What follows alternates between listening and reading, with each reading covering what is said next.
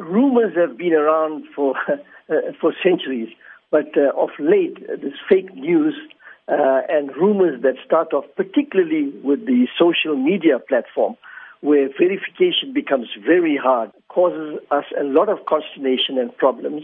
And uh, certainly the one on bread that, that has just emerged has caused a major problem as far as we are concerned.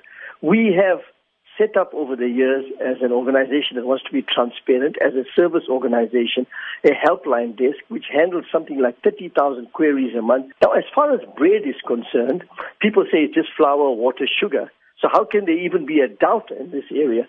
Well, there can be problems that can be created with things like flour improvers that use human hair, the baking pans that may use grease release agents that are made out of pork, and so on and so on. But this particular rumor is malicious. We have not been able to trace it. It has, in one fell swoop, maliciously maligned products of a couple of companies, and they cite an American ingredient to say LM10, and this was a rumor some times ago LM10, um, what is your understanding of this? This particular product does not use LM10. It's just used to bamboozle people and frighten them into use highfalutin terms. It's got LM10 and therefore it's got pork and you, you can't have this. But I can assure the, the, the, the Muslim public uh, that we take our, job very seriously. We have a proper regulatory practice uh, put into place. There's a lot of fake news that's bobbing around on social media that divides many as to what is fact and what's fiction.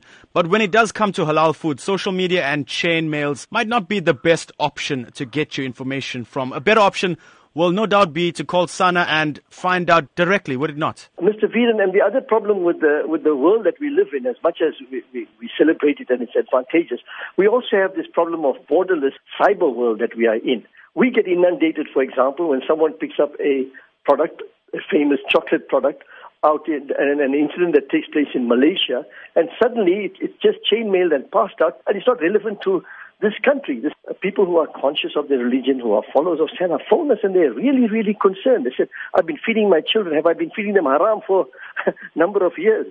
So definitely I agree with you. It is definitely not the best option, social media, to find out what is halal or haram. They should contact our national helpline, 0861 786 111. And it's a number, and your queries will get answered during working hours.